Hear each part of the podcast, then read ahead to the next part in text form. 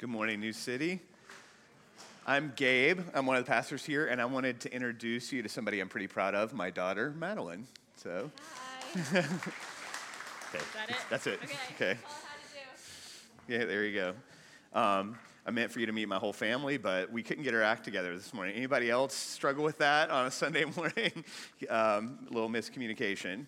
Um, well, it's a, it's a joy and an honor to be with you um, today. And um, I'm just excited that I get the privilege of, of sharing what God's been teaching me um, all week.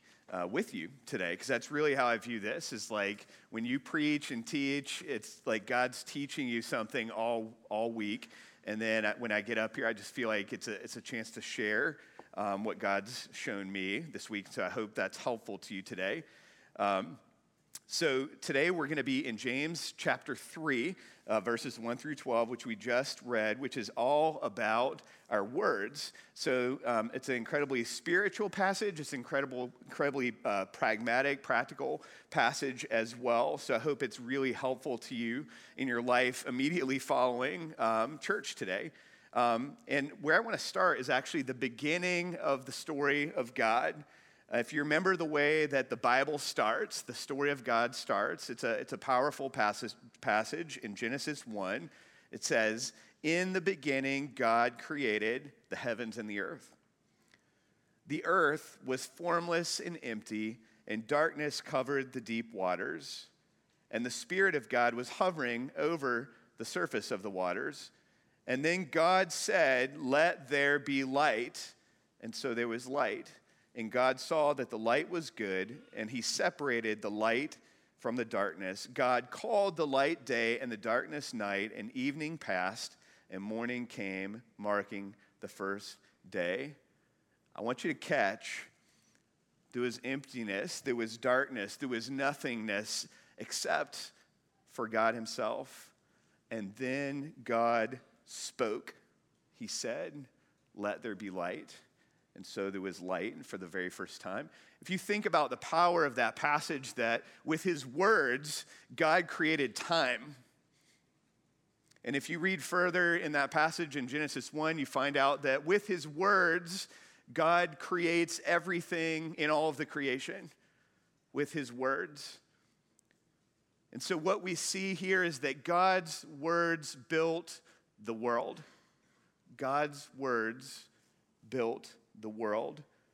And here is the, the, the crazy thing that we're going to explore today together is the idea that your words build worlds too. That your words build worlds too. And this is part of what it means to be made in the image of God, uh, to have a bit of the, the spark of God in you, is that uh, for some reason, God gives us also the power of words. It's one of the things that separates us from the rest of creation. We're the only, only beings that have words, and that our words build the world around us in a powerful way. As I was thinking about uh, this concept, I, I, thought actually about, about my grandparents, and, and both of them are, are passed away, but I, I wanted to share the story of, of my grandparents. This is on my dad's side, his mom and his dad. Uh, and, they, and they couldn't have been more different people. Uh, my, my grandmother, Polly, her name was actually uh, Gladys Pauline Twitty. That was her maiden name. Um, what a name, Gladys Pauline. But to, to, me, she was grandmother Polly. And grandmother Polly uh, lived with us actually most of the time that I was, I was growing up. We had a bonus room that we turned into a little apartment, and so she lived there with us from the time I was about seven years old. And the reason that she lived with us was because uh, my grandparents were, were divorced. And the reason that they were divorced was that my, my grandfather, his name was Julian, um, was an abusive man. And the main way that he was abusive was with his words. And so I, I got a front row seat to see this, this dichotomy, this difference of two lives. On, on the one hand, my grandmother Polly uh, used her words to, to, bless, um, to speak life. And, and the thing that I remember most about growing up with my grandmother Polly was that uh, whenever she had the opportunity, she was trying to encourage you. I mean, whenever you would walk in the room, she would tell you how amazing you were. And it was amazing. On her birthday, get this, on her birthday, every single year, my grandmother Polly would send everybody else a birthday card. True story, saying how grateful she was that you were in her life. You see, my grandmother Polly had a legacy of using her words to breathe life into everybody around her. And I get broken up thinking about it because it's such a rare thing in this world, isn't it? My, my grandfather, Julian, he, he, was, he was the other way. Um, he, he verbally, mentally, emotionally abused his family. Eventually, my grandmother couldn't take it anymore when I was a baby. They were, they were divorced. And, and since becoming an adult, I've talked to my dad a, a lot about, you know, his childhood.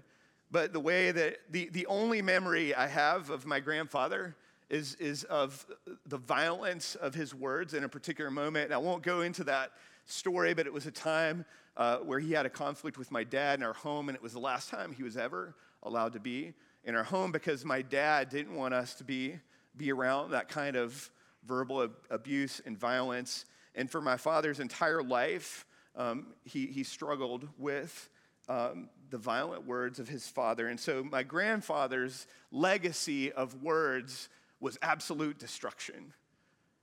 And, and by the time he died, uh, I, I, don't know that there was more than two or three people at his funeral. Um, he's never talked about or remembered because uh, the way that he used his words did not leave a legacy of life.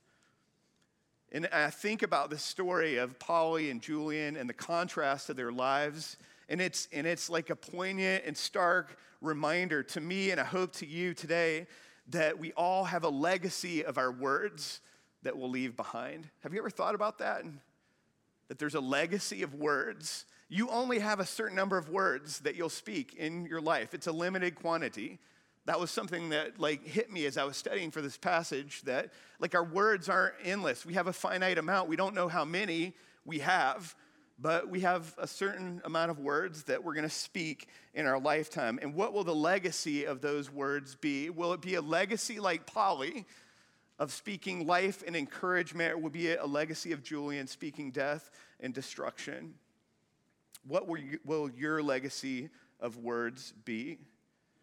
Well, that's exactly what our passage wants to invite us into today. So, we're going to continue in our, our, series in the book of James. If you remember, the book of James is, is like a book of Proverbs, essentially. It's a wisdom book in the New Testament. Um, and its, its thrust is really teaching us uh, how to live a wise life as followers of Jesus.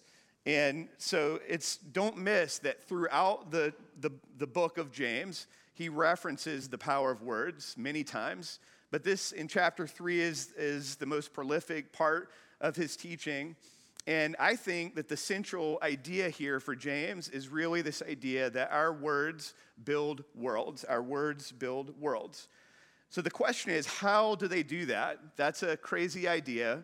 How do they do that? And so James is going to take us through um, that and show us how our words build worlds. But first, he starts off in verse one with a little bit of a, a side teaching, and I'm just going to, you know, camp on this for just a minute. We want to make sure we cover the, the whole text, teach the whole text. So, James chapter 3, verse 1, he says that not many of us should become teachers because teachers will be judged more strictly. Now, what is he talking about here? Well, I think it's related to the whole idea of, of, of words and that we have a legacy of words. Uh, but, you know, in the ancient world, a, a, teacher was kind of like a rabbi, and it was a bit of a celebrity position. It was a, you know, position, it was a teacher in the community, and so people would look up to the teacher, and there was some people in the community, apparently, uh, shocking if you can imagine this, that wanted to be a teacher for the wrong reasons. Uh, maybe they wanted to be a teacher because you know that that made you popular. Maybe they wanted to be a teacher because that like solidified your place in the community. Maybe they wanted to be a teacher because you know that would be an easy identity to have. Is like I'm the I'm the teacher. Everybody look at me. But what James says is we should be really careful about being a teacher especially of God's word. Well, why, why is that? And it's because when you're a teacher of the word, it's this idea that God has put a deposit of the gospel, a deposit of the truth about who he is, about his story in the world in you, but it's not for you.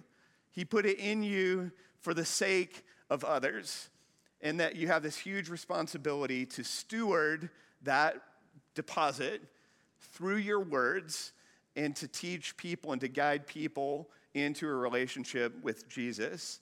Um, what a powerful responsibility that is. And, and it wasn't lost on me this week. Um, this idea that not many of us should be teachers, and then here I am coming to be your teacher. And I'll, I'll, t- I'll tell you where that took me because this is important to know, you know, my heart in this is that it led me uh, deeply into a place of repentance and conviction.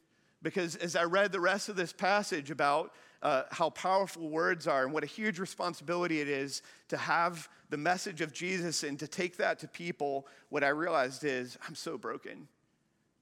I'm so broken, and there's so, much, so many times that I miss the mark and use my words in a destructive way in the lives of people around me. And, you know, this, this first verse teaching that we should be careful um, about wanting to be teachers really led me to a place of humility. And so it's, it's from that place that I talk to you today. Well, he moves on in verse 2 and he says, basically, this is my summary, that uh, if we could control our, our, tongues, we could control our whole body. In other words, uh, it's the hardest of disciplines to discipline ourselves in the way of speech. And then there's this great line in verse 2. He says, We all make many mistakes. And I thought, man, is that like the understatement of the century or what? We all make many mistakes. But the deal is that we struggle to control our tongue. It's a very, very difficult thing to do. Why is that? Because it's so easy to talk, isn't it? It's so easy just to say what we're thinking without processing it, without awareness of, of people around us. There's a lot of reasons why that's a difficult thing, but I think we can all agree that we all make many mistakes, that many of our mistakes happen to be with our words. Then James moves into uh, the bulk of his teaching, and this is where he really unpacks uh, how is it that words build our worlds around us? Like, what does that look like? And so he first says in verses three and four that our words are powerful. Our words are powerful. And I don't know about you. Have you ever thought of your words that way? Have you ever thought, man, my words are so powerful, look out? You know? I don't think we, we really think about things that way. I don't think we think about ourselves as powerful, certainly not our words as powerful, but yet James gives this like really provocative imagery. He first gives the image of a horse, of a, a bit in a horse's mouth. Anybody ridden a horse before? A couple of you guys? I rode a horse one time. I'll never do it again. You have to pay me a lot of money to do it.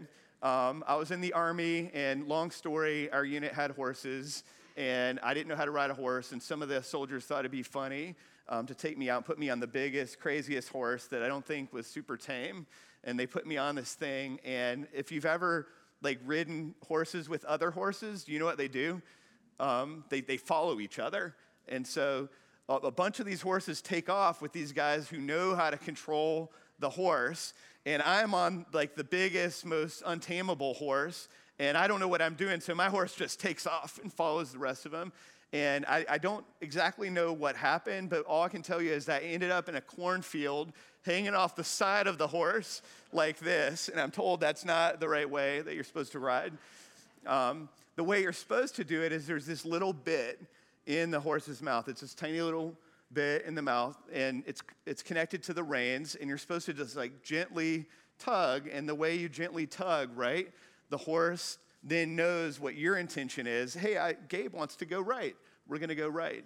Um, I didn't know this, and it didn't go well for me, but that's the way it's supposed to work. So James gives this imagery that this little bit, right, in the horse's mouth can allow a rider who's much smaller much less powerful to just gently pull, and then this huge animal will turn and go in the direction that the rider wants to go. he sort of continues this imagery and he gives the image of a ship. He says, Imagine a huge ship and a tiny rudder. You know, the rudder is not very big um, in comparison to the size of a giant ship. But he says, you know, the, the rudder turns just a little bit, and this giant ship turns in the direction that the driver of the ship wants to go. And so there's this idea that in the same way, our words are incredibly powerful, that they're like that, that our tongue is small, right? And we don't think of our words as powerful, and yet he says that in the same way a, a bit turns a horse or a, a rudder turns a ship, in the same way our words uh, turn all of life, actually.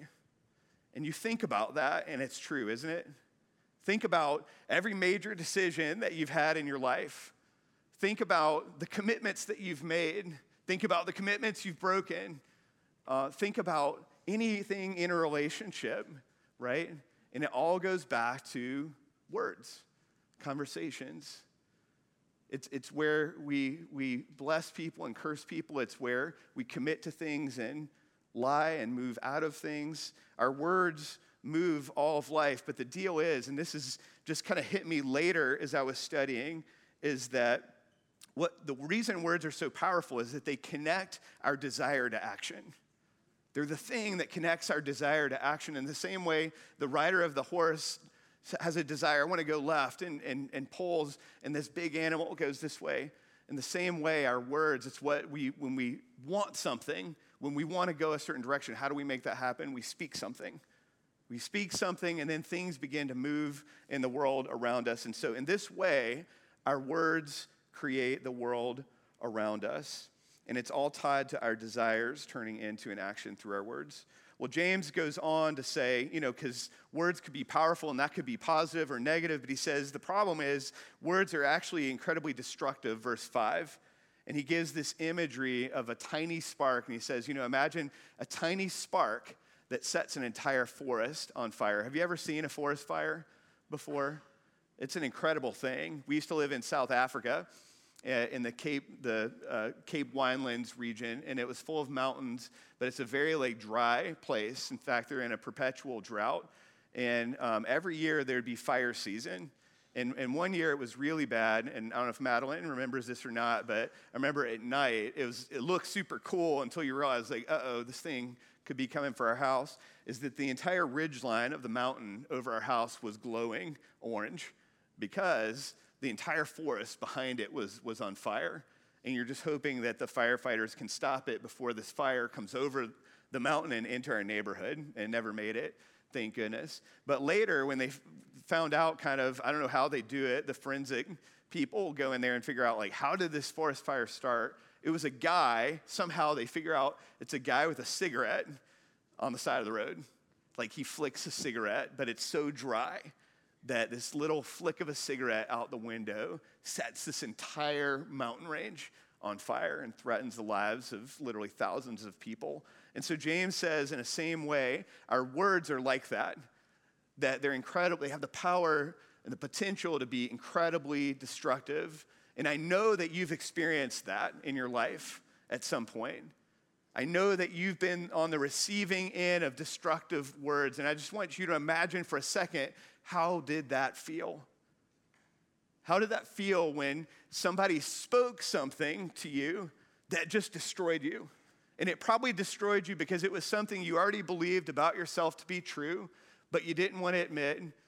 But then they said it, and it just confirmed the thing that you hated most about yourself in your heart.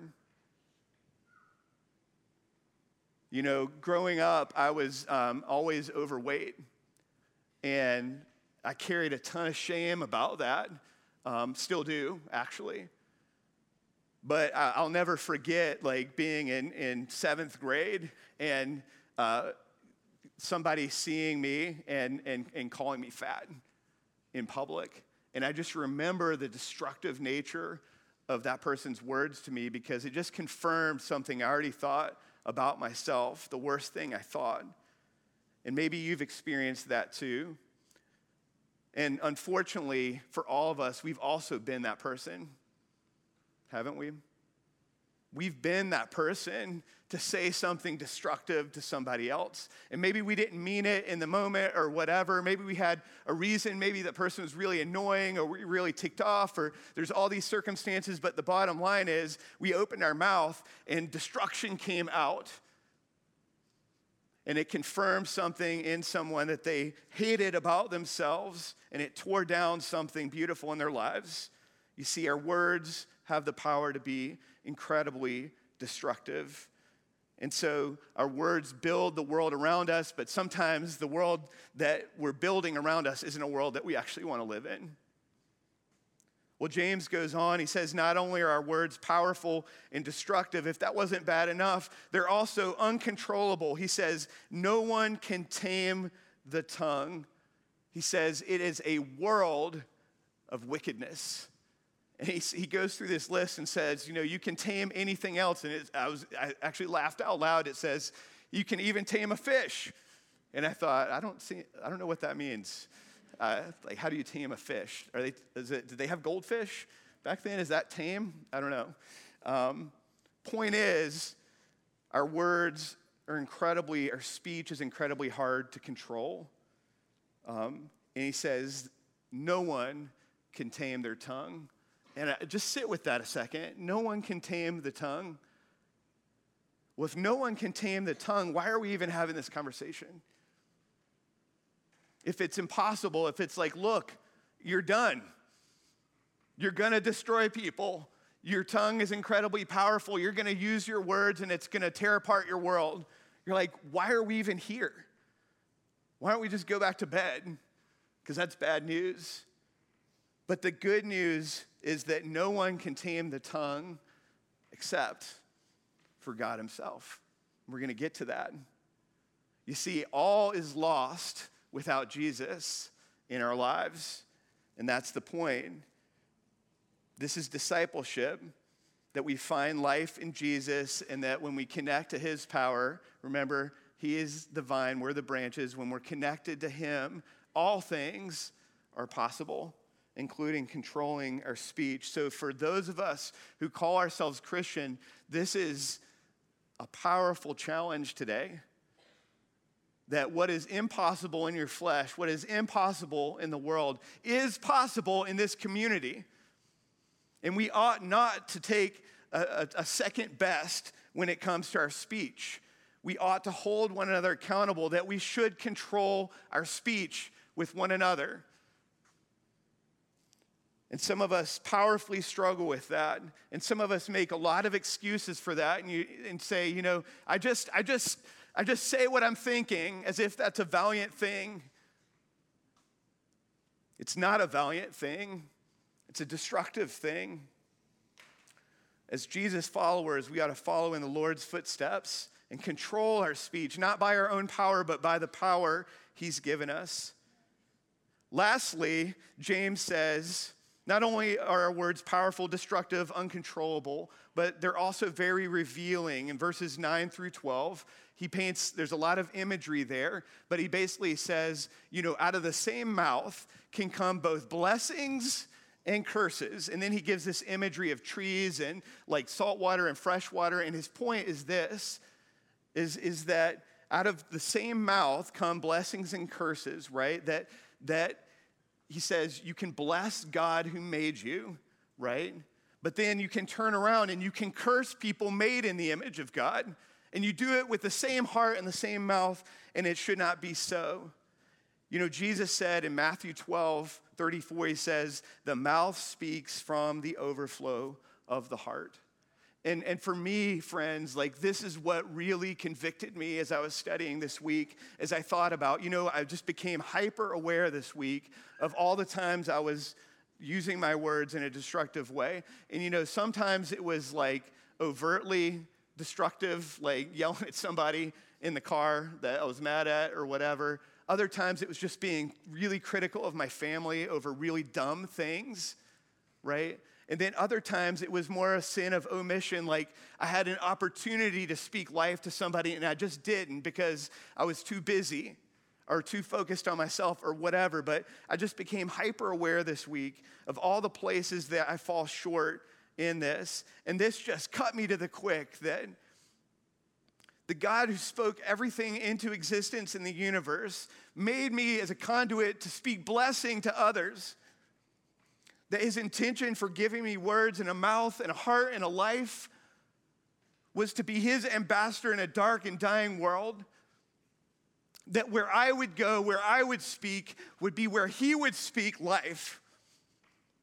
And so it is with you too. Did you know that's God's plan to bless your neighborhood? to bless your family, to bless your spouse, to bless people in the workplace, to bless that server at lunch this afternoon. You know, God's plan to bless is you. But God help us because we fall short. Because out of that same mouth that has the capacity to bless, we also curse. And we discourage and we undermine and we steal life instead of give it. And I just pray that God would break us. That He'd give us this vision of heaven. That He would give us this sense that He's with us and that we have this capacity to speak life. I want to leave you with this idea that your words will echo through eternity. Did you know that? Did you know that your life will ripple through eternity like a pebble in a pond that sends ripples out? That somehow, in the mystery of God, the things that we do and the things that we say somehow ripple out. And so the question is where are they rippling? Are they rippling in heaven where the angels are rejoicing and singing when you're speaking a blessing to your child or your spouse or your neighbor or a stranger? Or are they rippling in hell where they just become echoes of destruction and darkness and death? Each day we have a choice, my friends, and which, which will it be? Well, we're going to move now into an opportunity for repentance.